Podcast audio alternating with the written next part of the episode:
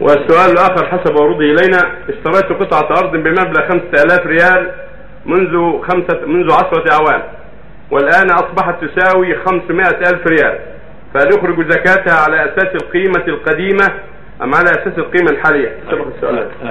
اشتريت قطعة أرض بمبلغ 5000 ريال منذ 10 سنوات، والآن أصبحت تساوي قيمتها 500000 ريال، فهل أخرج زكاتها على أساس القيمة القديمة يعني 5000 أم على أساس القيمة الحالية؟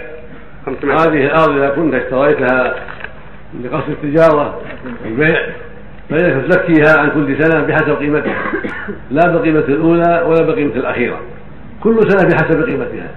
إذا كانت السنة الأولى إنما تساوي 5000 تزكي 5000، ثم الثانية كذلك والثالثة كذا هكذا على حسب القيمة، وإذا زادت في الأولى أو في الثانية إلى 10000 إلى 20000 إلى 40000 إلى 100000 تزكيها، كل سنة بقدر قيمتها. والسنة الأخيرة تزكي 500000 لأنك بعتها ب 500000 تزكي 500000، والسنوات التي قبلها كل سنة بحسب قيمتها بالتشاور مع أهل الخبرة بينك وبينهم حتى تعرف القيمة لكل سنة وتخرج زكاتها بحسب ذلك.